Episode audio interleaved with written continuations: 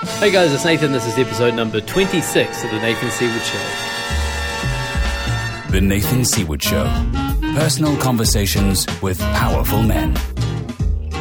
Hello, my friends. Welcome to the show. It's my pleasure to have you back every week. As always, I hope you're having a fantastic week, killing your goals, feeling good, feeling fulfilled, feeling on purpose, on mission, making someone's life better and brighter, serving the people, and doing what you love to do. I'm uh, sitting at home in Tokyo, but I'm just about to get on a plane to LA. This week, I'm meeting a, a client in Sedona, Arizona and we're going to be doing a one-on-one intensive as part of the coaching program uh, that he's involved in with me.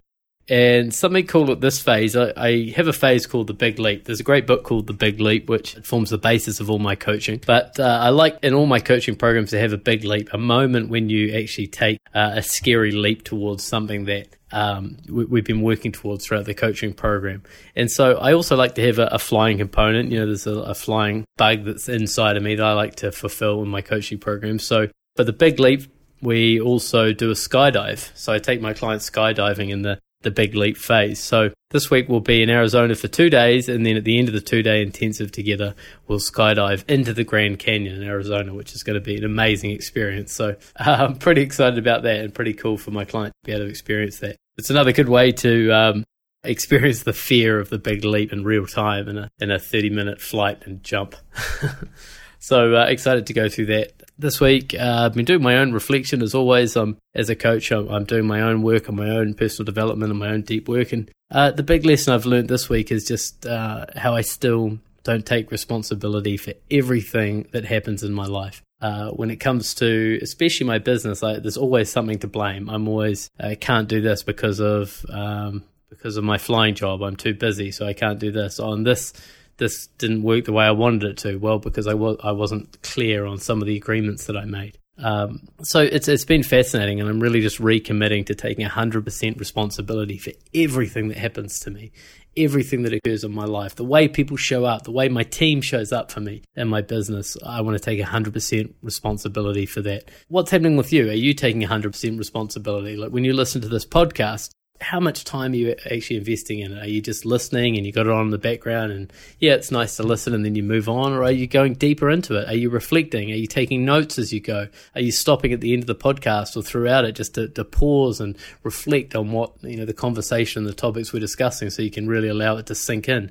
Are you reaching out to the, the guests that we have on the show? Are you buying their books? Are you going deeper into some of the topics, or are you just just going with the flow and listening? Which is uh, either way is fine. But for me, taking full responsibility is owning how I show up to something. So it means every interaction, every client I have, every proposal that I make. Whatever I do, I show up 100% so that I can own the results. I know that I've put everything into it and I can own the results when things don't go your way, the easy thing is just to turn and start blaming things. And it's just not the way I want to operate. The flip side to it is when you own everything and you take 100% responsibility for your results, guess what happens when you succeed? It's all you. You can take 100% responsibility for that as well. If you're blaming all the time, well, you got to blame people for when things go well as well. Um, so you can't ever feel deeply fulfilled. So just uh, a refresher for me to take 100% responsibility. It's been a great reminder. And a guy that takes full responsibility for his life is my guest this week. Sunil Arora is a American born uh, Indian who would be classified as the smartest guy in the room. Sunil graduated uh, from UC Berkeley. He was involved in sociology and economics there. He ran the basketball team, learned a whole bunch there. And tragically, Sunil's father died when he was 18, which completely changed the perspective of his life and just brought everything into perspective for him and changed the way he approached the world. He's worked in some incredible companies, including startups. He's worked uh, on economic policy for the White House. It's, he's just a absolutely amazing, intelligent guy. We dive in deep here and he shares some of the key points and lessons that he's learned in his life. I think you'll enjoy it. Take some notes, get involved, and enjoy this personal conversation with the powerful Sunil Arora. So, I was born and raised uh, in California, in the Bay Area to be precise, Silicon Valley. Proud son of Indian immigrants. Uh, my dad came to this country uh, in the late 60s. The classic story of someone who came here when he was in his young 20s with nothing, came to New York actually to go to grad school at Cooper Union uh, for engineering, first from his family, uh, big family uh, in India, to come here and just uh, set up his life in an incredible risk taking way. He went back a few years later and married my mom through a classic arranged marriage, and um, they built a wonderful family here. I'm the youngest of, of three, two older sisters. Uh, we're all four years apart, and um, my parents lived in New York for several years. My older sister was actually born in New York, and then they moved out to California, where I was born. And I often use the analogy uh, related to baseball. I'm a huge fan of, in that um, I was born standing on third base, which for the non-baseball fans out there uh, is just the equivalent of a, of a good starting position. It takes a, a, little bit to, to get to that point, but yeah, that's cool. This is uh, this is something that's uh, been in my subconscious for a long time, and it really moved to my conscious state of mind probably five or six years ago, related to the, the work I'm doing now and, kind of how I view the world. And so, what's it like, like growing up with Indian uh, parents? Well, you're Indian, not just Indian parents, but uh, what's it like uh, that dynamic? It was a a focus on academics and discipline and structure, but combined with a appreciation for the uh, culture we came from. Very large Indian diaspora, uh, South Asian diaspora in the Bay Area. Friends that my parents made when they came to the country 40, 50 years ago, settled in uh, on the same area with those folks have grown up as family right? They connected on, on their level and then the, the kids that they had after that. Uh, so we were surrounded by that, which was this beautiful celebration of two cultures, the American culture we were growing up in as kids born and raised here, and then the Indian culture that our parents came from, which was a, a wonderful way. I often think about it as we got the best of both worlds. One of the many reasons I believe that I and most um, second generation immigrants were born standing on third base is because we didn't have to assimilate culturally with language, customs, etc. Our parents had to do all that hard work uh, and establish themselves, and so we got to grow up literally just cherry picking uh, the best of both uh, and enjoying the beautiful aspects of the the American culture and customs uh, we were around, and then uh, both the fun, cultural, spiritual, family tradition based customs, but also the work ethic that you often hear and see associated with South Asians, very focused on, again, academics from a young age, hard work, discipline. Uh, these were things that were, were drilled into us uh, with an overriding point of all we had to do was worry about school through whatever level of school we wanted to go to. My dad's premise was always you study hard, work hard in school, we'll take care of everything else. You don't have to worry about working when you're younger. Uh, we'll give you a, a reasonable allowance. Uh, if you want to go on college and grad school. We also want to support you in that.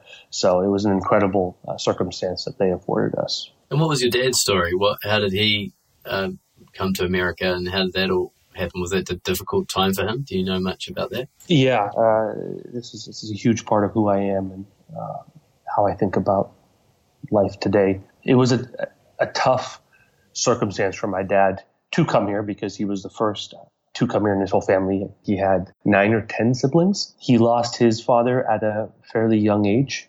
He was, I believe, in his young 20s or, or late teens and um, helping support his family emotionally, structurally, financially uh, in India. But his family was very supportive of him coming here to build a different life for himself. And then he ended up facilitating the process for many of his siblings who who followed to the states after that.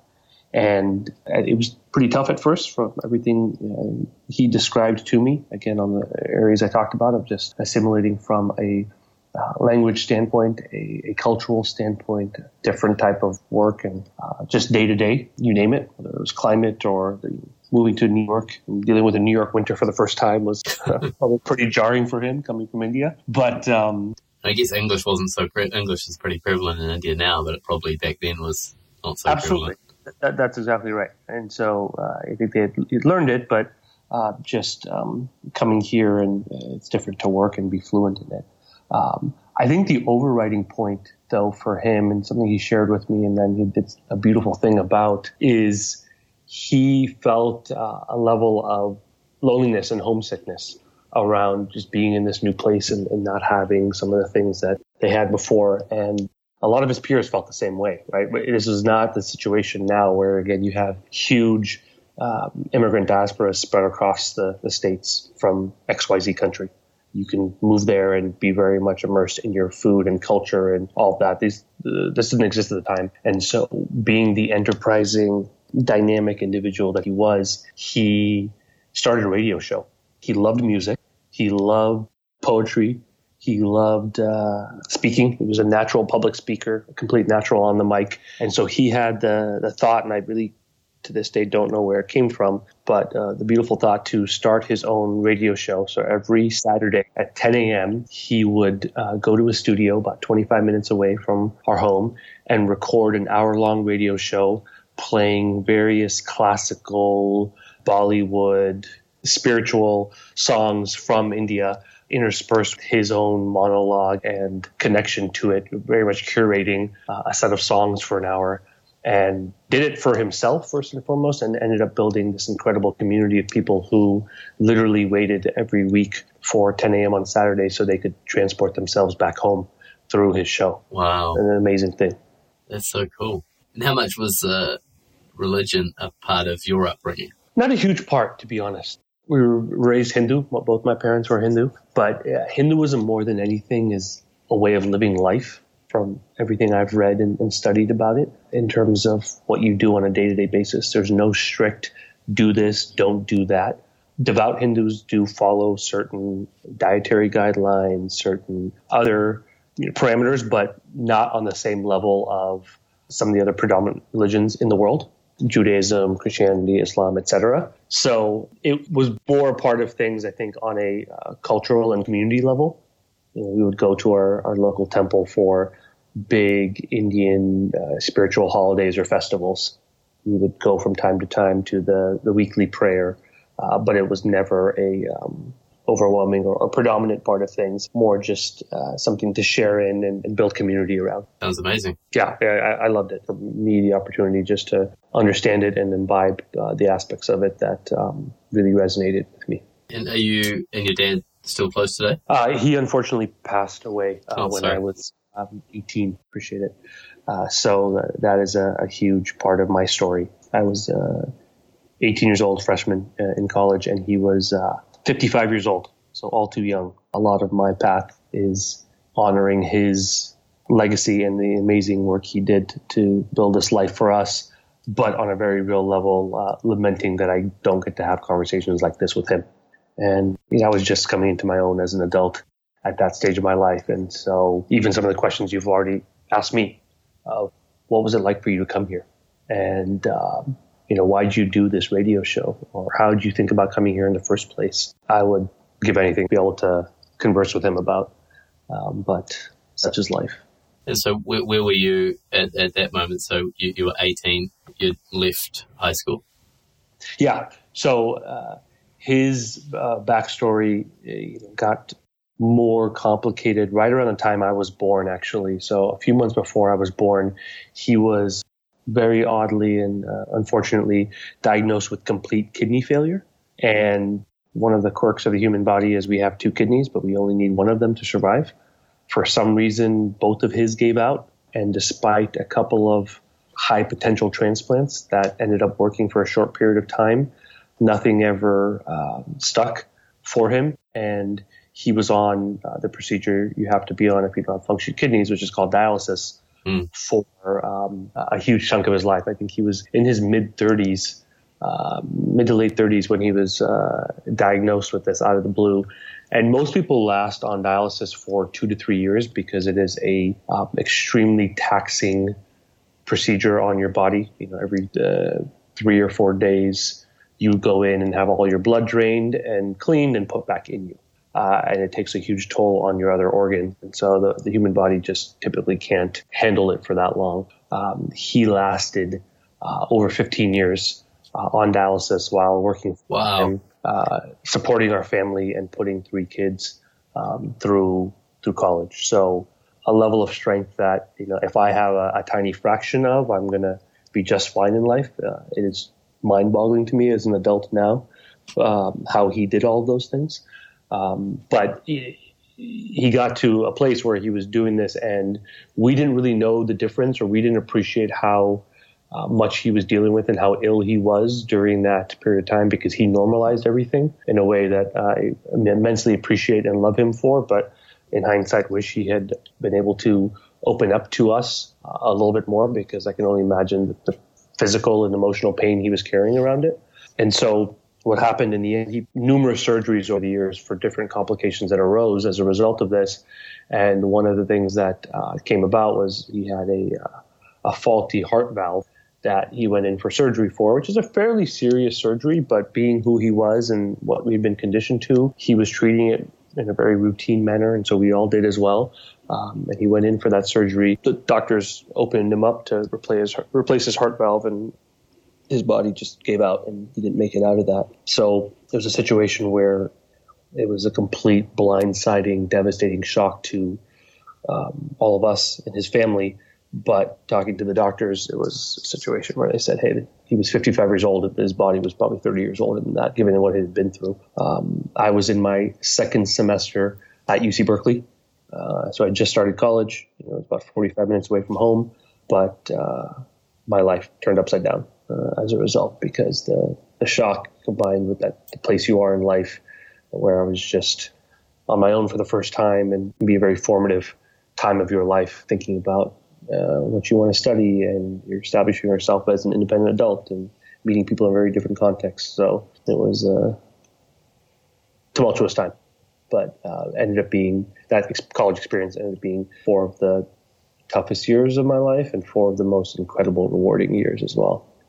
I imagine there's a, a portion of you know when you've got two sisters, your mum, then you and your dad were probably a team, so you, you kind of lose that male companionship as well Absolutely. in your family. And quite frankly, I was just coming to the place in my life where I wanted it or was going to need it more. You Realize this in hindsight, uh, just as you know, you're, you're, establishing yourself as your as a male in uh, the world and in society, and all the things that come with that. Um, meeting a partner, the norms around it, uh, you know, thinking about what you want to do, how you want to do it, etc. Um, so it was one of those things where I didn't even appreciate the time how much I was going to miss. And then you realize that over the, uh, you know, for me, the last 16, 17 years, uh, different moments in time. And so how did you initially respond to it? Was it just anger? Was it sadness? how did it go after that? Sadness combined with shock, combined with uh, some numbness.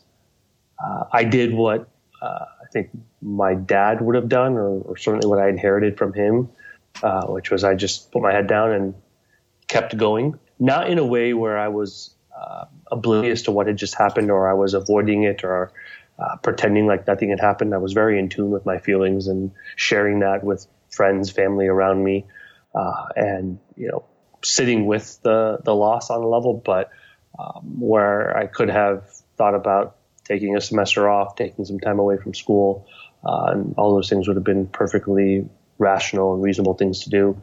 I decided to finish out my semester as it was, and then just see, how I felt in the summer and going forward. And I ended up, I think, taking one of the biggest course. I had one of the biggest course loads already that semester, and I, I kept all the classes. And I'm pretty sure that was uh, the best I performed throughout all of college. Mm. I just went into this zone. Um, I think maybe to honor him, maybe just because I was laser focused in a way, um, and uh, in the near term did that. On a broader level, I um, ended up engaging in different forms of community at Berkeley. So UC Berkeley is an incredible institution, uh, but it's a public institution, and for undergraduate students, it can be a big, lonely, overwhelming place if you don't carve out your own niche or develop a community around people, things, other interests. And um, I picked a few things that I was connected to and, and, sort of built community around that. In addition to the uh, the friends I met in a uh, way of some balancing mechanism from the universe. It took my uh, my dad at uh, that stage of my life, but uh, it also gave me my uh, future incredible partner, and I met my future wife my first year of college as well. Millie is her name. And so that was a big part of my experience as well of having someone in my corner that, uh, for reasons that I still don't quite get, she just got me. She understood. We connected on a deeper mental, emotional uh, level. And it was confusing because she had never experienced anything like that in her own life. And so, for whatever reason, could empathize and, and sympathize and connect. So, um, the combination of her plus the community I built uh, there, plus the, the friendships I developed, were how I managed, I think, to thrive and really look back fondly uh, at that time. I still go back to uh, that campus and feel like it's a true happy place in my life. Um, and what were you focusing your studies on? What was the community that you really developed for yourself? I was focusing my studies on two different exciting disciplines one, um, business and finance, uh, and the other, sociology. I was on a business track. Uh, you apply into the business school for a, a two year undergraduate program, your first year of uh, university. And I'd gotten into that and was excited to move forward with it. But I took a sociology class early on in college and uh, absolutely fell in love. Uh, it again connects to the work I do now, just uh, an intense, deep, genuine fascination with people. And it allowed me to cultivate my ability to critically read and write. And it was just a fantastic combination for me to do those two things together. Um, so that's what I was doing academically. From a community standpoint, I got involved with the Alumni Association um, at Berkeley, where I just met a lot of different uh, leaders from different walks of life. And then the other commitment, uh, which was a huge one for me, but a, uh, an incredible one that gave me some lifelong friends, was um, with the athletic department, where I worked uh, as a student manager for the uh, men's basketball team. And this was a full time commitment uh, essentially 30, 40 hours a week, where the duties included everything from menial aspects of setting up and cleaning up after practice to helping on the administrative side for the team when they travel to um, everything in between. Right? So there was business aspects of it, there were some strategic aspects of it, there were some very administrative, manual labor aspects to it. But you had 15 players, five coaches, and then a small staff of us managers of four or five people. And these folks became a second family to me. Um, and that was just a, a lot of fun and uh, a, a, place of great support, and being something I did for all four years of my experience in uh, college. Those of us from small countries, explain um, college basketball. Uh, absolutely, it's a great question. So, college basketball in uh, the states is essentially a professional uh, level of, of sport. College basketball and college football are the two sports that um, are college or amateur in name only. They are huge revenue generating, high profile, uh, very uh, prominent parts of um, the college experience at uh, a lot of universities here. And so, um, you know, if you're involved with the basketball or football program, uh, this being American football. You are um, doing a lot. These teams travel all over the country to play other schools. There's a, a big tournament in basketball every March. Uh, it's known here as March Madness, where it's a 64 team bracket uh, where teams are seeded and, and, play each other from all over the country uh, with one eventual champion. So, um, again, college basketball and college football, uh, for all intent purposes, can be treated like uh, the NBA or the NFL uh, or Major League Baseball, NHL, all of the professional sports here, just in terms of the amount of money that's involved and uh, the attention and focus. And on a collegiate level, you end up seeing a level of connection and uh, camaraderie that's uh, even deeper um, than some of the professional affiliations people will have with their sports teams, where again, it's a formative part of the undergraduate experience, a lot of universities. So people have lifelong memories around going to certain games or the experiences, um, you know, of that, uh, whether it's American football or, or basketball. And, and, your role in the team, what what was your main role? Was like a management type role? Yeah, so it was literally everything from um, you know manual labor to administrative tasks to business management to um, you know helping whatever was needed between the coaching staff and a small, you know, full-time admin staff and the needs of the players.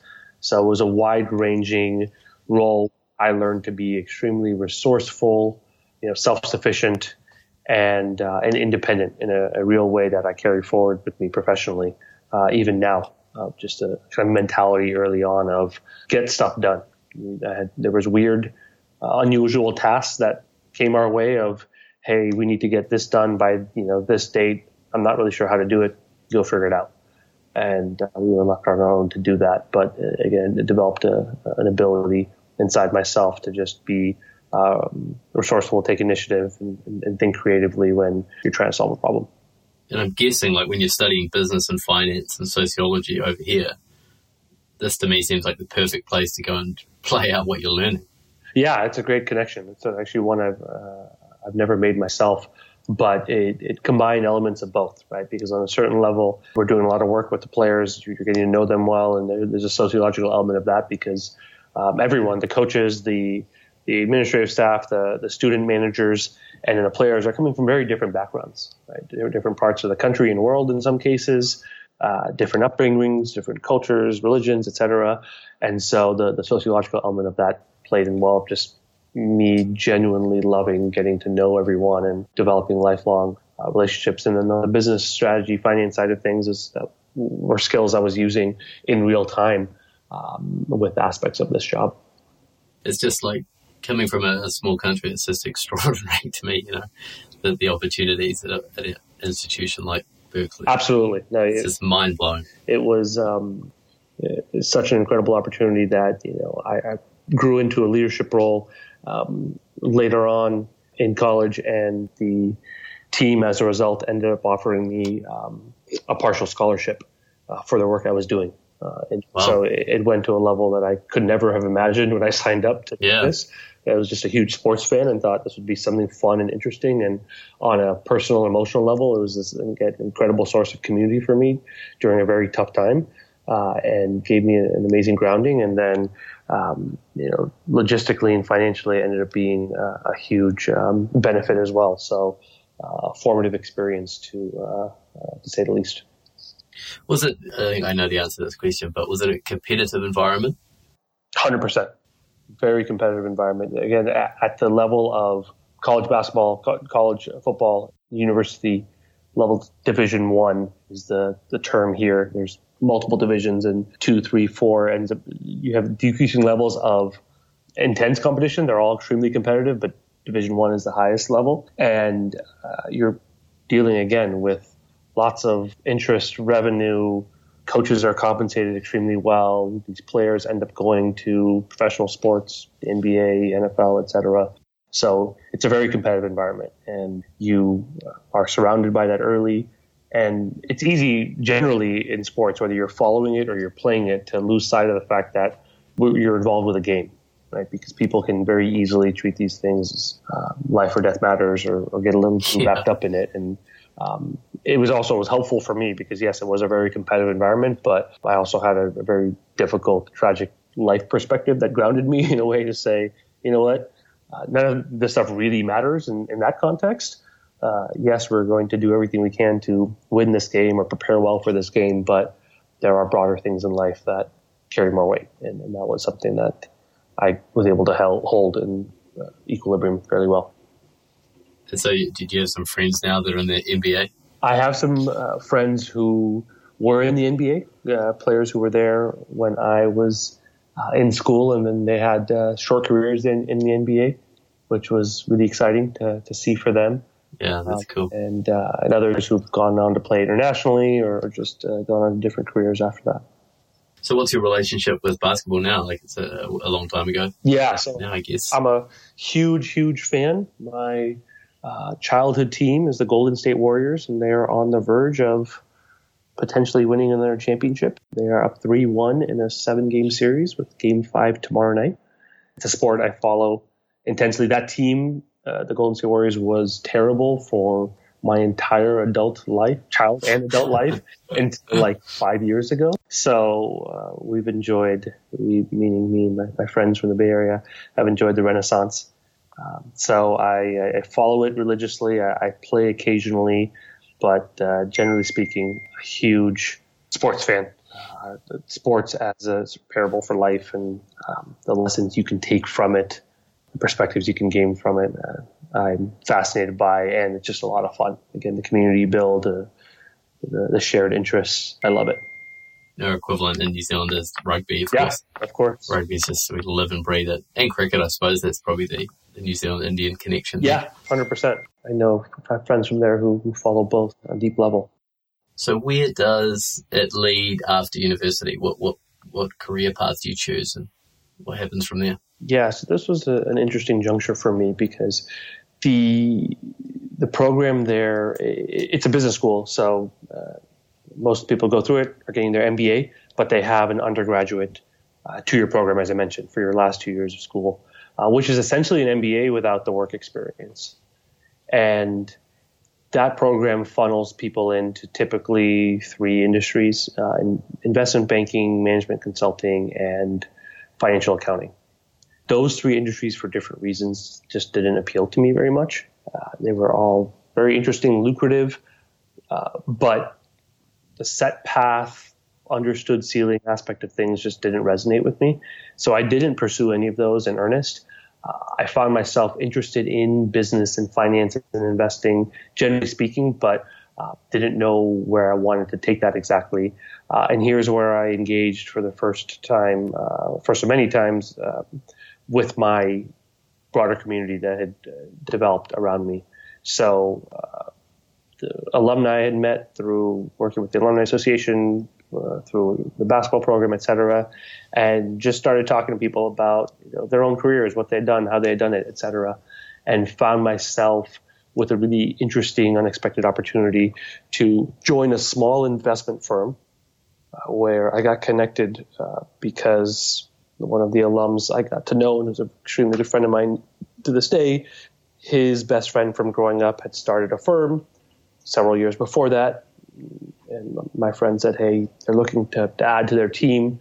You might be able to help them out with certain things." It was specifically in the fund of hedge fund space, so a uh, very esoteric for most aspect of the financial world, uh, but a, a firm that essentially puts together portfolios of hedge funds for someone to invest in. So instead of you investing in one particular fund and dealing with the diligence required and then the associated risk of having your investment in just one fund, you can come invest with this firm that has um, a fund of 30 different funds. So you're diversified across that, and this firm is going to do all the diligence and risk monitoring for you.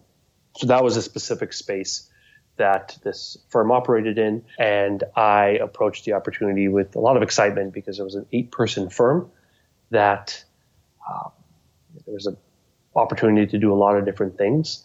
The role that they had available was on the operations and investor relations side of the business, not on the investment side of the business. Everyone on the investment team had come from a traditional investment banking training program for a few years and then came into a role like this, which is the typical path for uh, folks in the finance world.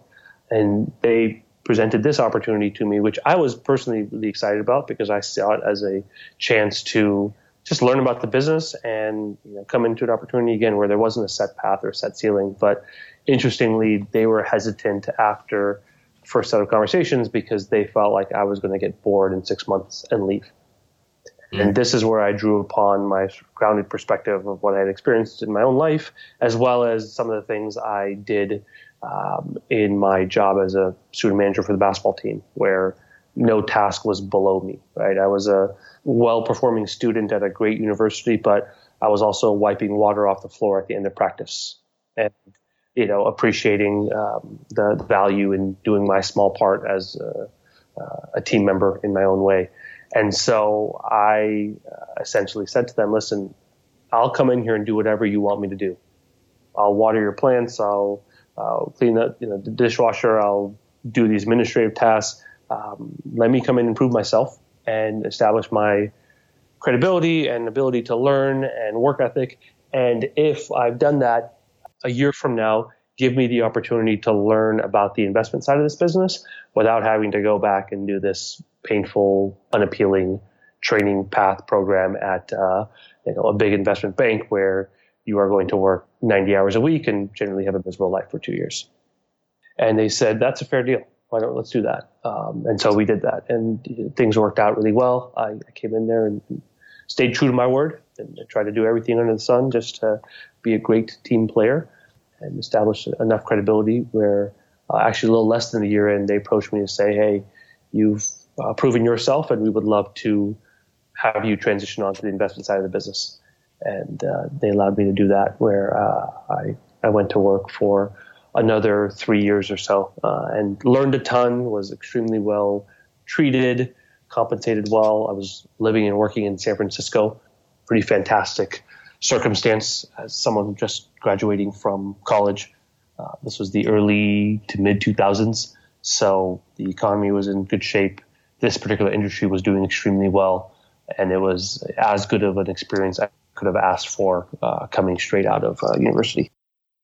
Yeah, absolutely. And is it uh, my my sense is that industries, you know, very how would you describe it? Very intense, very masculine, very um, win at all costs type of industry. Is that a fair Absolutely. Yeah, no, 100%. So uh, the fascinating part about this dynamic was twofold. One, most of the people who will start a hedge fund on their own are extremely brilliant investors and risk takers and market followers. And these are people who leave extremely well paying jobs, sometimes paying them in the millions of dollars a year at the big bank or financial institution they work at to start their own fund because they think and know that they're that good for the prospect of making tens of millions of dollars. Right. So you're talking about ego on a pretty high level, right? Yeah. Of uh, being able to um, carry that forward and uh, you're encountering it on a really visceral sense, uh, you know, directly in talking to them. The role I was in from an investment standpoint was uh, the first layer of due diligence, which is you do some research on a potential fund and then you go sit down and you meet with them. And at age 24 uh, or so, I was sitting down across the table from you know, these titans of, finance who, again, had left these absurd, incredible seven paying, seven figure uh, paying jobs to go make eight or nine figures. And I, in an amazing way, got to pick their brain and ask them whatever I wanted because I was in the position of being the potential investor or representing a potential investor. Right? They had to convince me that they were at a certain level that they should talk to my boss for further diligence, which was completely backwards, right? Like it just totally. made no sense at all. But I relished it because it was an incredible opportunity for me to learn. But to your uh, direct question, absolutely, it was something where I encountered very intense levels of ego and masculinity, and generally the world of finance is dominated by that. And so I saw it um, early on, and it was interesting for me because um, you know, having two older sisters conditions you in a certain way, and uh, I've always been a, a, very sort of confident and um, you know, certainly not without ego male, but um, when you, you grow up in a household of uh, females that it gets blunted to a certain point, and you just have an appreciation for uh, things that may not be traditionally masculine or associated with the, the, the stereotypical definition of the word. Um, and so it was an interesting experience for me to to feel that in a, a very masculine dominated egocentric field. But I was grounded enough and, and centered enough around the experiences I had that, um, again, going back to my college experience, my sociology lens and uh, framework came into place of just witnessing this and taking it in uh, as opposed to being deeply affected by it. Yeah, that's interesting. I, I, I don't know that much about the industry, but I, I sense there's a, uh, you know, because it's incredibly alluring, right? Especially to a young man, hundred percent uh, intelligent and you know high performer. This is this is the the place that you want to play your game. Great place to go and use your skills but I guess there's a, a, dark side to it. I'm guessing. Yeah, a dark side in the context of again uh, you know, the the role of ego or masculinity or just lack of self awareness that I think you, you often find in, in the finance world can be a, a, difficult set of things to contend with. Uh, at the time, again, early to mid 2000s, it was an incredibly lucrative field. It still is, but this was before the financial crisis, and so it, mm. you know there, there, wasn't a recent scar of things going really badly. Right, there was the dot com bubble burst in the early 2000s with some tech companies, but that wasn't a massive economic event.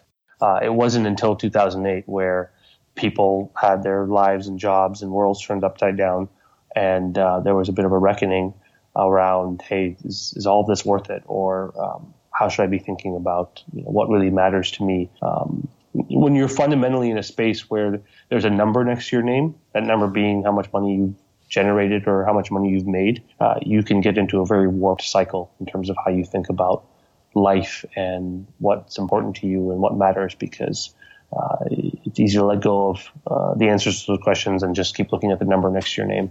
Uh, when in reality, there is always, always, always in life going to be someone who has a higher number next to their name. So you're essentially set up to be disappointed. It can never be enough. Yeah, ever. So, what happens from here? You, you enjoyed that career, you got some amazing opportunities. Yeah. So, uh, this is where the first uh, understanding of the, the subconscious appreciation of being born on third base and, you know, um, having a, a, winning lottery ticket to life from the universe uh, came into play where I was in my mid 20s. I had a great life, great job, uh, a job that most people I don't think would voluntarily leave.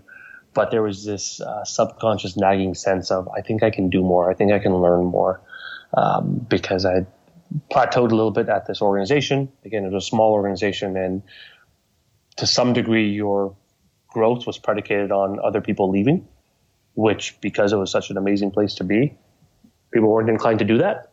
Um, mm. And so um, there was that professional element uh, for me and personal element of saying uh, there's more I want to do. There's more I want to learn and grow that's beyond just you know, making uh, a great salary and um, having the, the prestige of working in a place like this. And it was absolutely uh, a prestigious place. I still tell people about in the, the finance world of oh, I started my company at this firm, and uh, it's something that folks are impressed by and, and acknowledge. And so I was very cognizant of both those things. That you know, this is extremely lucrative space to be in, and I was working with a, a genuinely great group of people that uh, felt like a family. Right? It was only 10, 15 of us at the time, but that was uh, one element. The other element uh, on a personal level was my then girlfriend, uh, Millie, and future wife after college, she had uh, gotten a job in San Francisco as well, but she had applied to grad school, had a, a ton of options to, to go to different programs around the country to study uh, public policy. But one of those programs was um, out east, uh, an incredible program where they fully fund you actually for two years for your entire grad school experience because they admit a very small number of people, um, have extremely high standards. But when they do let folks in, they give you that incredible circumstance of being able to graduate without any debt. Uh, so this was one of those opportunities that extremely hard for her to, to pass up. Um, although she was willing to, to stay in the Bay Area and go back to Berkeley where she had also gotten in. Um, but uh, I was excited for her to go out there and on a personal level, wanting more professional challenge and also having grown up in this 45 mile radius from Silicon Valley to Berkeley to San Francisco, it is one of the best 45 mile radii in the world, without a doubt. Um, spoiled to, to, you know to have that experience for most of my life, but I was just itching to see and to do something new, and um, the prospect of being able to come out to the East Coast uh, for what I thought would be a couple years was really compelling to me. So uh, this was early in 2008 that I made this uh, exciting, um, soon to be terrifying decision uh, where I, left this job on my own volition and moved out to um, New York and um, thought, you know, be here for a couple years while uh, Millie goes through this grad program, and then we'll make our way back to uh, the West Coast or see what happens. Um, but I did anticipate the world falling apart as we know it, especially as it related to finance. I had a few different things lined up in the final stages uh, signed a lease here over the summer and literally had uh, two or three weeks of final round interviews that were set to begin on the same day in September of 2008 that Lehman Brothers filed for bankruptcy, which was one of the uh, seminal points in the crisis that precipitated um, the madness of that fall. And so here I was having signed a lease in New York City, um, had a little bit of a cushion of money I had saved in case it, it didn't happen immediately, but certainly not anticipating uh, the, the downfall of the financial system as we knew it, which was an interesting experience to say the least, where I came out here and I was going into interviews with firms and um, literally sitting down with people who were 30 years older than me. And at the end of a really good conversation, them saying, listen, there, there could be a great fit for you here, but I quite honestly don't know if our firm is going to exist tomorrow. Wow. What's going to happen next week? And on the way out of these uh, interviews, uh, they would stop me and say, hey, if, uh, if you see anything I should be thinking about or exploring myself in your exploration, let me know. And my mental response was, you are 30 years older than me. Like, how bad is this out there? Uh, if you know you're uh, thinking about things in, in that context. So uh, it was pretty jarring and, and scary, but in a uh, unexpected way, I was certainly worried and concerned about you know what was going to happen to our financial system and certainly on a selfish level where I was going to work. But I was just as taken, if not more, by what had just happened, why, how, and how we were going to prevent it from happening again. I was going back and forth to the, grad program uh, the campus that uh, Millie was attending to listen to lectures from economists and uh, different folks talk about the state of affairs in real time. Really, just gripped by that. I'd always had an interest in politics and the policy world, but it's zoomed to a very different level in, in this scary time in the fall of 2008. Um, in the midst of all that, I was looking for jobs and being diligent around that. And uh, very fortunately, in the throes of the crisis in November of 2008, I uh, landed a job with an extremely reputable investment firm here in New York that um, I felt extremely fortunate to connect with and you know, started uh, right away um, and had a, a, fantastic setup there. I was doing something very similar to what I was doing before. So uh, it was an easy transition for me, and I just had a great position in a circumstance where a ton of really smart, accomplished people all around me were unemployed. And, you know, I, I felt very lucky to, to have that. But interestingly for myself, this fascination with what happened, how, when, where, what, um, wasn't going away. It's all I wanted to think about and talk about as I sat down with these hedge fund managers, everything in a macroeconomic context and a, a broader uh, political context. And so after about a year, year and a half working there, I realized that this wasn't a, a passing interest of mine or, or a scratch that could just be itched away. It was something I wanted to engage in deeper. And again, this was the second instance of the subconscious pushing myself to, to do more, to learn more, um, coming to, to bear. And I decided to leave that firm and go back uh, to graduate school myself uh, to get a two-year um, graduate degree in international finance and economic policy, thinking that I was going to either go work for the government, you know, the central bank, or something related to uh, the federal government, or I was going to go to a macro economic research or investment firm to think about and uh, be immersed in these issues on that level. So that's uh, the path I took from there. Yeah, interesting. And so, what did you learn? What did you learn about the crash? What what came out of all the research and the study? Yeah, so I had an incredible experience. I went to a program here in New York City, a full time two year program.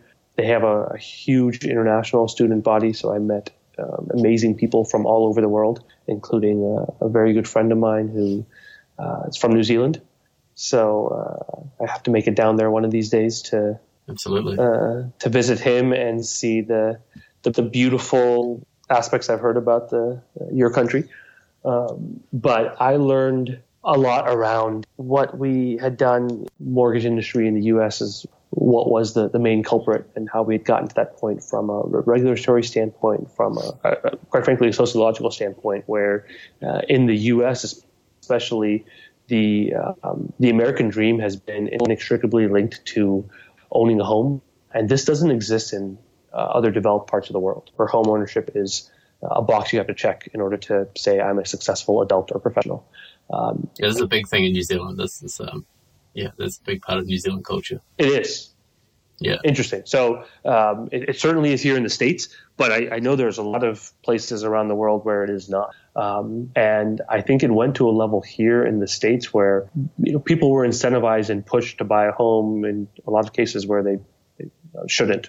Right, that's a very oversimplified uh, explanation for the mortgage crisis. But you had people being given loans that were predicated on housing prices going up you know, indefinitely until the end of time, which was great until it wasn't. And so, um, yeah, I learned a lot about things from a regulatory standpoint, from a financial standpoint, and an incentive standpoint. Um, ended up working in uh, different uh, government roles while I was in this program during the summer and uh, during uh, both years of my program, which was fantastic. Learned a lot, did a lot uh, with that. But uh, when I graduated, there was a um, unexpected opportunity that came up in the world of financial technology startups. This was a, a firm based in Silicon Valley that some friends of mine had started, and uh, they make portfolio management software for independent wealth advisory firms. They approached me with the opportunity to start and build the New York office for this firm that was based in California, uh, which was an exciting but a little bit unexpected out of the blue opportunity for me. And a new world for you, right? It was a completely new world for me. Bigger organizations. 100%. Uh, but uh, again, going back to my theme of pushing myself to, to think about more, to do more, um, I quickly appreciated the fact that I'd always thought about the world of finance in two ways. Uh, one, which you are sitting in a seat as a trader, analyst, investment manager, broker, etc., and two, you are a regulator, a policymaker. Quickly contextualized that the, a third way was emerging, which was to look at finance through the prism of technology which was fascinating for me because in my experience working in the financial world, technology had always been viewed as an afterthought, a cost center, necessary evil, never as a tool of differentiation and transparency and proactive growth. But that was very much changing in real time. And so it was exciting for me to think about being part of that, which is why I uh, ultimately decided to take this opportunity. That uh, realization coupled with the excitement around building a very different skill set in the role I was going to be in. So I uh, excitedly took a role to functionally, I was helping sell and implement the software to the company's clients. And culturally and operationally, I was helping establish a presence here for this 40 person company where the New York office was out of sight, out of mind. I was going back and forth to California a bunch. I learned a lot about second office presence, um, aspects of what you should do and how you should do it, developing team, community, connection around that, um, which was really difficult but um, incredible experience for me. Yeah, what a, a, diverse experience you've had. And where does it all lead? Where, where are you at today? So, you have all this incredible knowledge. Yeah, so and, uh, so that led to a place where two and a half years later, uh, I had done a lot. The company had grown a lot, uh, but I one was just a little worn out from the, back and forth, the travel. Just being in a startup environment can be pretty overwhelming early on. And the company had evolved uh, in in different ways. My role had changed, and it just didn't feel like a great fit anymore. And so I started to think about what was next. Uh, and this is what ultimately launched me into the the very different space I'm in today, um, where I was contextualizing it in the context of triangulating between what have I done before, who do I know, and what have I studied. And a lot of people will do that on the surface and often find a great opportunity because they've had some great experiences. They went to a, great school. They, they know some very connected, helpful people. But just as often, you're going to wake up three months later with a different business card, paycheck, and title and say, this is fundamentally the same thing uh, because I didn't address the root of what I want to do differently. And I started thinking long and hard about um, how you mitigate that possibility of uh, disappointment, uh, feeling like I, am back in the same place. Um, and what I realized I needed to do was, for the first time in my life, uh, hit pause and go inward to think about who I was, where I came from, what was important to me, what skills I wanted to use, how I wanted to spend my time. Uh, but I realized I needed to do that in some white space. Uh, and I needed to wrap up with the job I was in and take some time to spend time alone with my own thoughts and this process without knowing what was next, which was extremely contradictory to my type A OCD self. Uh, yeah. It was something that I had never contemplated doing before. Um, but I did it, and uh, it was the most incredible thing and the most difficult thing I've ever done. Um, you know, people think you were crazy. People absolutely th- thought I was crazy and, and, questioned me on on many different levels.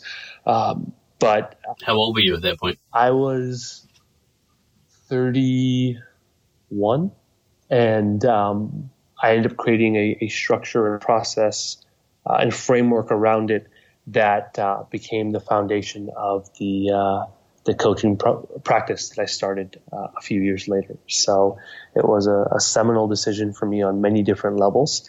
Um, I needed one leg of the journey um, after that before I got to the place of starting my own coaching business. Uh, where I came to the realization that I, I wanted to do this and I had a great idea and foundation for doing it. But quite frankly, I was too scared to make this big of a leap into something so new and different. And so I decided to go work at another um, financial technology focused startup company here in New York um, while doing this on the side. But after about a year, there was a clear indication internally that this is all I wanted to think and talk about. And uh, I couldn't not do it. So I made the exciting, uh, slightly overwhelming decision to uh, to start my own business at the beginning of 2016 and that's where I am now. Awesome. So, how long did you have off? How, long? That ended up being uh, about seven months. That I took um, off. It was a, a completely open-ended circumstance for me. You know, when I first left the job, I had a lot of people who defaulted to the questions of, you know, what's your timeline? How long are you giving yourself? Uh, and, when, and then when I explained the open-ended process of you know what, for once, I want to see what happens from an organic bottoms up perspective and just go about this a different way and see where it leads. Um, the first reaction from people was, you know, that sounds intellectually uh, fascinating and really admirable, but when are you getting a job? And so uh, it was me, to, for me to see that evolve quickly to um, people then coming back to me and um, uh, asking shortly thereafter if they could um, work with me in the structure, process, and framework and have me coach them through it because I, I think it started to set in as I stayed in the space and just went on my own timeline to uncover things in the way I needed to. Having this conversation with a friend yesterday about, you know, where when you realize that you need that space or you realize that uh, doing the work or the life that you're in is not fulfilling you in some way. Yep. Do you need an indication of the path that you want to take and then go all in and do it? Or do you need to do what you do? You know, not really have an indication of where you want to go, but just take the leap, uh, cut all ties, and just hope that it works out. Hope that a direction emerges from that. Uh, absolutely. This is a fundamental sound difficult question to ask. I firmly believe that if you can approach the latter, it's um, a path that can lead to serendipity and possibility on a, a great level. I talk to folks uh, in a very real way around uh, the possibilities of this to say, hey, if you're approaching hitting pause and going into your own personal wilderness, to think about what's next in an open end where we don't know what the next step is. There are three boxes you need to be able to check, uh, you know, pointedly to talk about this decision point that you just highlighted. You know, to go down the path of A or B. A being I, I know what's next and I'm going to orchestrate it in this way, or B saying I don't know, but I need to take this time. Uh, if you're going to do B, you need to first figure out your uh, financial runway, which quite frankly, is the easiest of the three things I'm going to mention because it's just math, right? At what point are you going to become distracted, overwhelmed, anxious by that, and you just back into it, right? Um, the second point is a tougher one, and that is can you deal with unstructured time, or is that going to distract and uh, overwhelm you at the start? Uh, and then the third question. Most people have never dealt with that. Realistically, Absolutely. most people have worked for a company their whole life and never had to deal with an unstructured environment. No, or the, the whole prospect of I'm going to get up every day and be able to ask myself, what do you want to do today? How do you want to spend your time? right? Which is an Scary. incredibly liberating and amazing question, but it scares the crap out of most people. Um, the third point that you need to verify for yourself is um, understanding how you're going to deal with the um, external and internal soundtrack of expectation, with the internal one being sometimes a louder and more difficult one to contend with, right? Uh, are you going to wake up every other day and ask yourself, Sunil, what are you doing? When are you going to figure this out? What's your path? And you're certainly going to get it externally, right? I, I, had a lot of people, as I mentioned, say, this is great.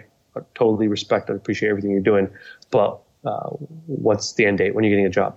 Or uh, are you sure this is not going to look bad on your resume? Are you sure you're, you're okay with the open-ended nature of this? You have a lot of people who are going to project their own anxiety and uh, confusion and fear on you from an external standpoint, but the internal can be just as hard. So whenever people ask me that question, I say, listen, in um, an ideal world, path B is a better one to take because, again, of the possibility and the excitement and growth that comes of it.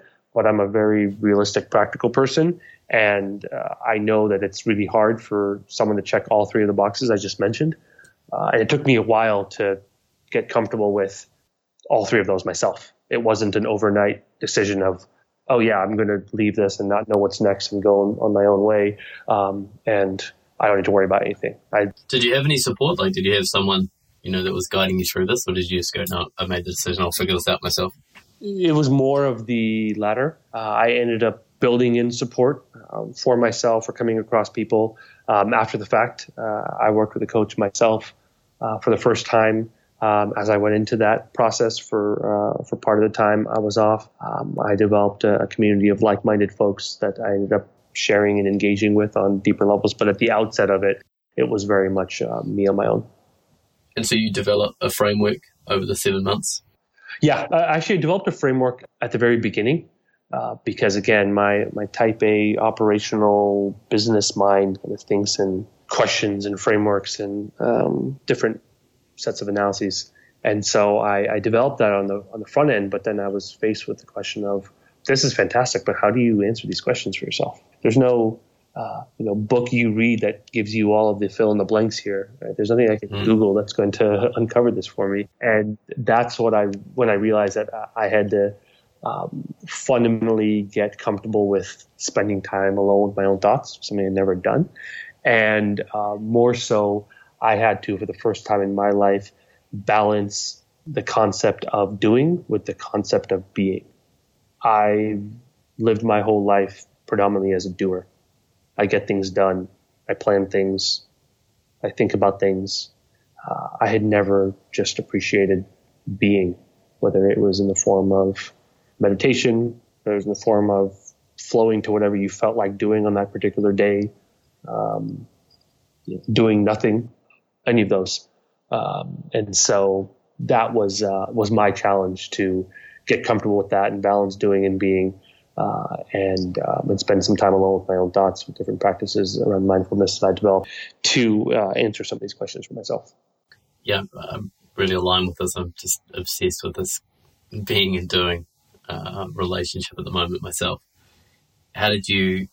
I know a lot of people that go into this work or go into, like you say, uh, some introspection, introspective analysis. You can get into this state where you are in flow and you are meditating all the time and you are just you fall in love with just being, which is really beautiful, right? It's a great state to be in and it feels really good. But at some point, you have to do right. Yep. So, how do you go about the balance? How do you go about finding the balance between being and doing? The great difficult question to answer on a, uh, a personal level. I benefit from being very far on the doer spectrum, or I'm a hyper doer, however you want to think about this. Right? Mm. Uh, and so I then and now have to moderate myself towards the middle end of the spectrum. And at least thus far, it's never been a struggle for me of being too far on the other end of the spectrum of being a, a hyper beer, for lack of a better word, although right, definitely right, right. a word. Um, so that just from my temperament, my upbringing, I think again something I inherited from my dad. My dad was a crazy doer to, to accomplish what he did in 55 short years. He was just constantly doing things. Um, so that's my natural inclination and default point. Uh, and the balance comes about for me of just making sure I'm as much towards the middle of the spectrum as I can be. Um, but uh, on at a general level, if someone else or, was grappling with the same question and um, you know, they're somewhere else on the spectrum, there's I'm not sure. Uh, I don't have an answer, and so I'm not sure how you think about it. From the work I do now, it's meeting people wherever they might be on that spectrum and then doing the work accordingly, uh, sort of developing the self awareness to say, okay, where do you lie? Uh, you know, is, it, is, it harder for you to do things or is it harder for you to be? Um, and then accordingly, let's do our work together. So I think it's a personal yeah, like path. That. And do you find yourself, you know, if you're not careful, you can just end up just doing, doing, doing? The biggest uh, downfall for me from a professional standpoint. Right and personal standpoint. Uh, so how do you do you, you, have some red flags that come up? Yeah, when you're in that state. Absolutely, um, it, it's process I went through during that time period really um, cultivated a feeling of um, appreciation for you know, for being and the the calmness that can come as a result of that. And so now my energy is off. I can sense things differently and just feel differently. And when that happens, a recentering process myself of whether it's you know journaling or um, different mindfulness practices and engage in that just to remind myself of the the power and necessity to uh, to be um, because it's something where in a really great excited way because of how much I genuinely love the work I do now uh, it's not from a scarcity mindset. It's not because I need to accomplish XYZ revenue goal or um, I need to hit this milestone by that date. It's genuinely, as cliche as it might sound, I want to work with everyone who comes my way and is interested in working together. And uh, I want to engage with as many people around this work and space as I can. But that's not logistically life uh, or being compatible, right? So um, that's uh, that's my struggle. It's this funny thing I was just thinking about that we, when we think of, uh, or when I think of Indian immigrants, of, of people like yourself, I think of, um, you know, your story of being brought up with this strong work ethic yep. and working hard, and education is everything. But the the uh, the paradox is you can't, you know, you're you're um, your homeland in India is the, the birthplace of yoga, yes. the birthplace of the Buddha, this incredibly spiritual country that is probably hyper beers, is you know the term we've created today. Um, but our experience of Indian immigrants is of, of hyper doers. Kind of a strange paradox, isn't it? Fascinating one to point out uh, that again I never contextualized in that way. Um, it's all the more fascinating given the uh, prevalence and popularity uh, in our modern, certainly American culture, but I feel like on a global level of meditation, yoga, uh, general spiritual practices that uh, emanate from that region, yeah. alongside the fact that you know, much of uh, Silicon Valley is powered by South Asian immigrants and some of the biggest companies in the world have a presence uh, in India, or some of the best uh, universities on the technical side in the world are uh, located in India. So it is a, an interesting paradox that way for sure. So, yeah, that's something, funny. something in it. Absolutely, yeah. So, so who, who do you work with now? Who, who who's your ideal client? I know you said you want to work with anybody, but yeah, who, who are the people that you're generally attracted to to your work? So my practice spans uh, both individuals and organizations. On the individual side, I'm working with three categories of people. Uh, first category is people who are in or approaching some sort of transition, typically a professional one, but transitions generally. The second category is executives and directors at uh, small organizations who are facing management and leadership challenges without the resources to address them. And the third category is entrepreneurs who are starting their own business at the very early stages of it and need a right hand person in that space and dynamic. Um, those three categories of people I picked because I've occupied the categories myself my whole life uh, at different times. And so there's a visceral connection for me to the experience there, completely age and background and industry agnostic. Uh, I love the sort of diversity of uh, the roster I have in place of people of different ages and, and coming from different spaces, different disciplines, etc. But that's the individual side of my practice. And on the uh, organizational side, working with small companies, uh, typically in the startup space, very similar to the ones I spent um, a decent chunk of my career at, where you know they have a great product and market fit and funding, but struggle with things from a people and organizational standpoint.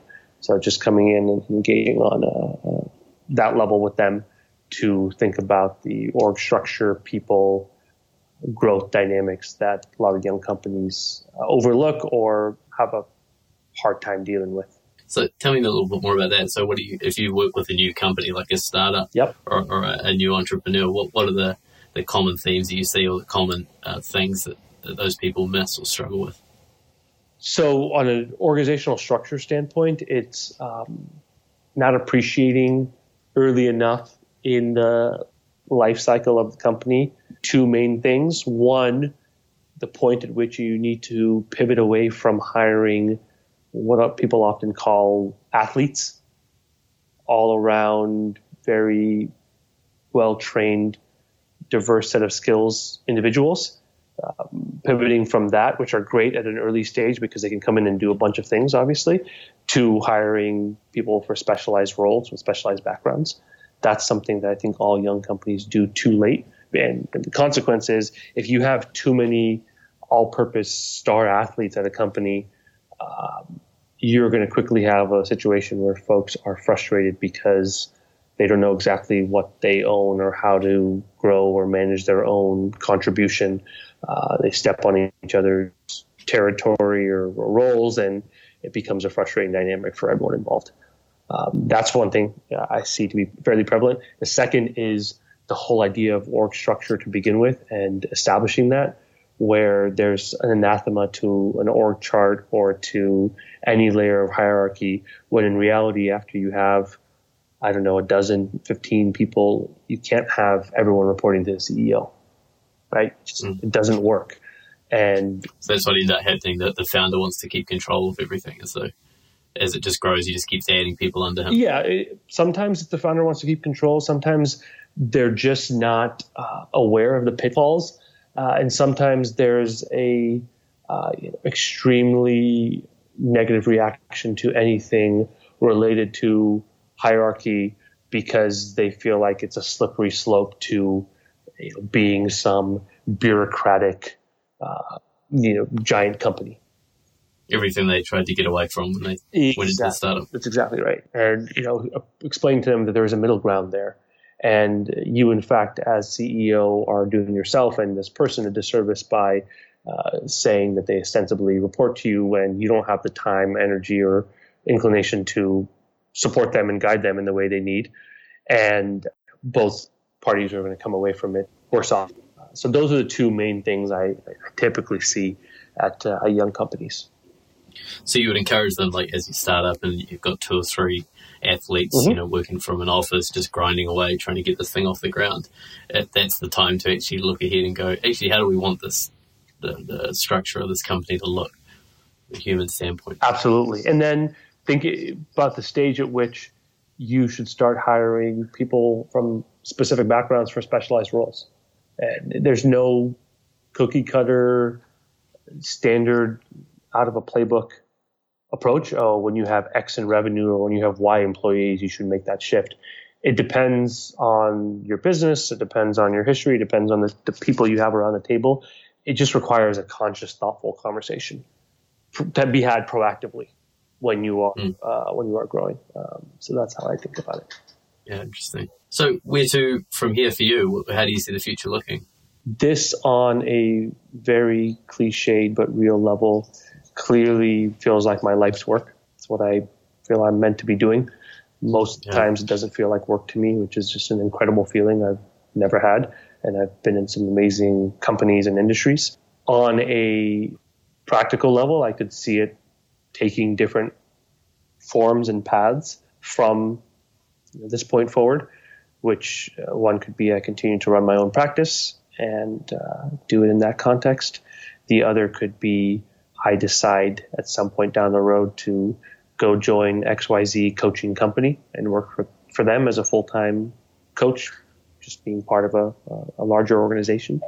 Another potential path would be to engage with a company that has always brought in independent coaches from an external standpoint and is deciding to build a coaching practice within the firm as they grow and scale. And you and I both have seen some companies already start to do this and taking your practice or your um, abilities to a, a, circumstance like that. Uh, and then the last path I thought of, and, and, there could be other ones, but these are the four that come to my mind immediately, would be forming some sort of informal or formal collective over time with other dynamic, interesting folks like yourself who do this work, uh, where you can uh, build some you know, community and organization around it. Uh, those paths outside of the one I'm in now appeal to me on different levels for different reasons. The underlying commonality uh, for all of them is they address what's probably the biggest challenge for me in the work I do now, and that's it's really lonely, and I, I miss having colleagues, and it's uh, very easy to get lost in, for me, in my own head, to you know, fall prey to imposter syndrome at times, to question yourself, to just not have someone that you can bounce ideas and thoughts off of. So as incredible as it is for me, and as much as I, I love this and I know it's it's my life's work, that's on a very real level uh, a challenge and struggle. Yeah, I can totally relate to that. The um, community piece was a huge part for me that I've, I've really worked hard on the last six months to to improve because you, yeah, when you're working, when you're a freelancer or when you're a consultant or a coach, it can be very lonely. Yeah, and yeah, it comes back to the structure thing as well. Absolutely. So, do, do you relate to having just a, a purpose or a mission, you know, that kind of sums all this up? Absolutely. So for me, at this point, talking about the the subconscious uh, moving to the conscious, it's um, an appreciation of the circumstance I was born into, this incredible reality that I cannot repay my parents for, that I can't uh, repay the universe for, um, and the idea uh, for me goes to okay, what are you going to do with this? Um, how are you going to pay it forward? And the motto that I live by, and I actually engage with all my clients only after they come to an agreement on it for themselves, is that life is rigged in our favor. When I say our, I'll be sitting across the table from a prospective client, and I'll say, listen, would love to start working together, but before we can, I'm going to put the statement out there um, and need you to to agree to it and us to be on the same page with it before we can move forward. But I want you to push back and explain to me why this doesn't hold true for you if you believe that to be the case. And the uh, the great conversations that come of that are typically uh, along the lines of, you know what, I'm not sure I completely agree with that. You don't know some of the things that have happened you know, to me or for me, and uh, I've had some you know different difficult struggles that uh, sort of fly in the face of that. To which I respond, please, to the extent you're comfortable, share these things with me. And I know they're real and difficult and painful, and I have my own set. But we could talk about those things for as, as long as you want. But for the work we're doing right here, the very fact that you are sitting across the table from me, uh, talking about potentially uh, paying me and working together to work on issues related to optimization, maximization, uh, fulfillment and purpose, and we're not having a conversation around uh, security, health, persecution, um, and sustenance, is all the definition that we need and proof that we need to say that life is rigged in our favor in terms of the types of conversations that we can't have. And so that's the the fundamental you know basis for me and then the, the purpose and mission going forward is to say uh, what i want to work with people to do is develop a acutely high level of self-awareness to know who they are on a deep level how they operate, how they think about the world, what they're best at, how they want to spend their time, and then pair that with the vulnerability to share that self awareness. So, no matter who I'm working with or what background they come from, they might be making a professional transition, they might be dealing with leadership challenges in a new executive role, they may be looking to start their own business and, and need guidance with that. These are the two pillars of my practice and, and my, my focus to say life is rigged in our favor if you're talking about this uh, you're likely, you know, coming from a situation where you've been born into a, a great circumstance, just uh, given the reality of, of us connecting. Let's pay it forward by possessing a, a very high degree of, of self awareness, cultivating that, which you know you hear a lot about these days, and it's a it's a common topic and thought and uh, point of conversation, but it's not sufficient, in my opinion, just to have that. You have to have this second point, which is cultivating the vulnerability to, to share this, the good and the bad, uh, with yeah. with other people. And so that's that's what really what drives me and, and what uh, what I use as the foundation for my practice. You really try to take people away from a victim perspective. Absolutely. I, I, I talk to, to folks who come to me again in a difficult dynamic of I'm really just struggling or failing in my new role as CEO or I am miserable doing what I'm doing professionally and I, I want to move from finance to, to healthcare, but I have no idea what to do, how to do it, or do I have any marketable skills? Or I want to start this business I've been thinking about for three years, but I'm paralyzed and frozen in my process. Um, you know, I want to first ground people in the idea of, hey, let's appreciate the fact that this is an incredible thing you can even think about or engage in to talk about. So let's have the broader level of perspective and once we've established that, yeah, I want to and will take your issue extremely seriously and treat it with the gravity it deserves and be in it on a real level, but um, appreciate that we're having fun here and that we can do this on a level that uh, we're just fortunate to be able to think about and talk about because um, there are hundreds of millions of people around the world that don't have the privilege of this optionality or freedom of thought or exploration gratitude's a big part of, of you. 100%.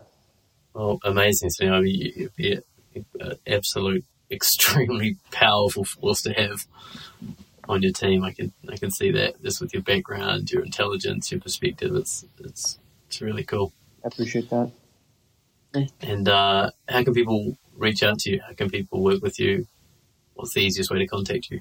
Right now, uh, my practice has very fortunately and, and gratefully uh, grown through just word of mouth referrals from my clients, community, etc. So since I started a few years ago, I, I still actually haven't put a uh, an external facing outward uh, presence um, online of uh, the things that I absolutely will and want to do, uh, the book and website and all of that. Uh, so it really just is through my uh, my email um, that I'm happy to to share with anyone. It's just sarora at gmail, s a r o r a at gmail.com. I'm always happy to, to, talk to anyone about the work I do. And, and pointedly, I, I love talking to people who are just exploring the space for the first time or thinking about, you know, why they might want to work with a coach or, or what it means to, to do so or uh, how to think about the, the evaluation process. Um, as much as I talked before about wanting to work with everyone I come across um, and connect with, which is pretty much everyone I meet on some level, um, I am most interested in people finding um, the best fit for themselves.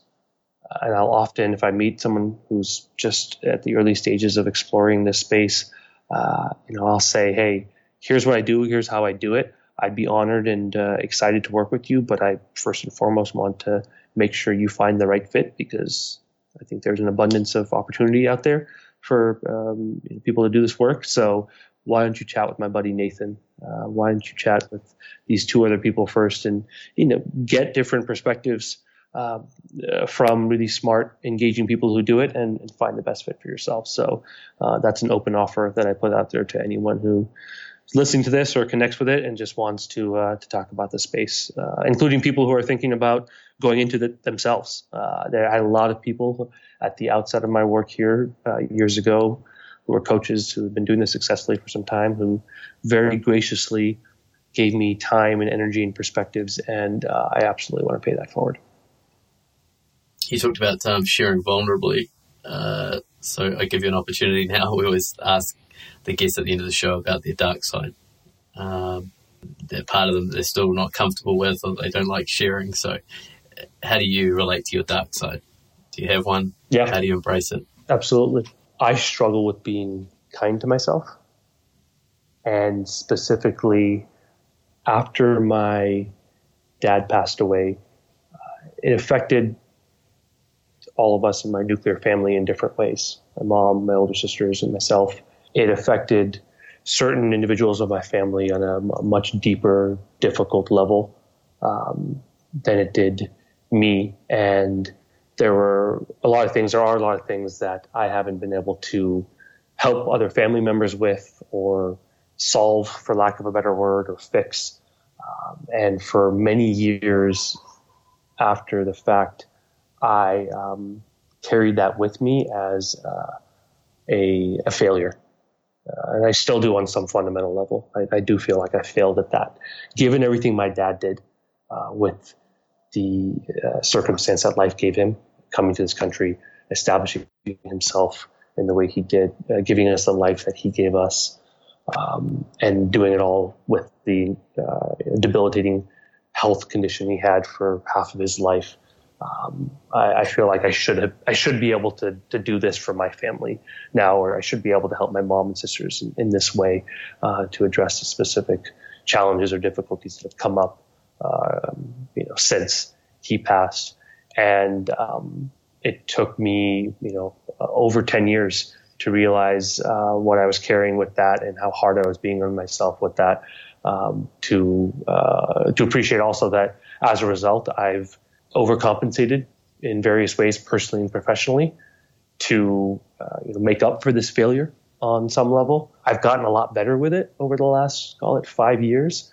Um, I have a long way to go. The progress has not been linear, uh, and that's something that I carry with me, and it's uh, it's still pretty heavy. Uh, it's still something I, I struggle with. I don't think I'll ever completely solve it or, re- or resolve it, but uh, I just focus on trying to make incremental progress over time, and, and the root of it is uh, trying to be kinder to myself as it relates to that. So, so that's uh, mm. something I carry. Well, thank you for that. Yeah, it's it's, uh, it's such. Well, I guess it's just not not being good enough. You know, if you want to sum it up, that feeling of not being good enough. Yeah, and, a, and, for me, it's specific to this you know situation, not yeah. not being blank enough to be able to help it, solve it. You know, good mm-hmm. enough, smart enough, uh, available enough. Uh, wise enough, you name it, right? It just whatever it, was. Um, but I think yeah, not being good enough is a uh, is a great catch-all for it. Yeah, and uh, that's that's where it comes from. Oh, thank you for sharing that. Thank you for listening. The, yeah, I appreciate it. Well, it's been a great conversation, and, and uh, yeah, thank you for taking us through your story. The, world is a better place for having you in it and following your passions and, and, and giving back in the way you are. So thank you for doing what you do. I, uh, I appreciate that. It was my pleasure and honor. Um, thank you for engaging uh, me in such a great conversation. One thought that I would just leave you with around my path or goes back to the question of you have an idea about what you want to do next or um, you're thinking about going you know into some space to figure that out i had a lot of people who then and still now on, on some level will ask hey you know why are you doing this now why wouldn't you wait until uh, you're x years old or have y dollars in the bank and work with a few more you know big tech companies one of which might you know balloon to be the next um, you know huge behemoth before you you start this type of business that people often associate. You know, it's a lifestyle business or it's a independent practice or whatever else. And my response to that, just to share with you and your guests, just as you're thinking about things from a very personal level, is one, uh, if you identify something that you are genuinely passionate about and honestly think you uh, are great at or can be great at, um, go do the thing because on a very personal level, I experienced that we don't get to choose when we get on and off the merry-go-round of life. And, um, uh, you know, I don't know what comes of things uh, after we get off this conversation today, um, let alone what's going to happen five years or 10 years from now. You just don't know. in uh, the uh, trite or cliched way of um, all we have is today, and you, you don't know what happens tomorrow. Um, I lived it, I've seen it, and uh, it's just something that is deeply personal and important to me now to uh, to live out and share um, because uh, we just don't know. So uh, go do the thing. That's a great thing to leave people to ponder with. Thanks, Sunil. Thank you. Yeah, but folks, my conversation with the beautiful Sunil Arora. What a wonderful, intelligent guy. I hope you got a lot out of that conversation. You can email uh, Sunil at sarora at gmail.com if you'd like to start a conversation with him or explore some of those topics in more depth with him. And as always, I'd appreciate if you could share the show around, give it a like on Facebook, comment, let me know what you think, let me know your thoughts what you think about the show, who you'd like to see on the show, anything at all. I'd appreciate that. And I'll be back next week for episode number 27 of The Nathan Seaward Show. That was The Nathan Seaward Show. Personal conversations with powerful men.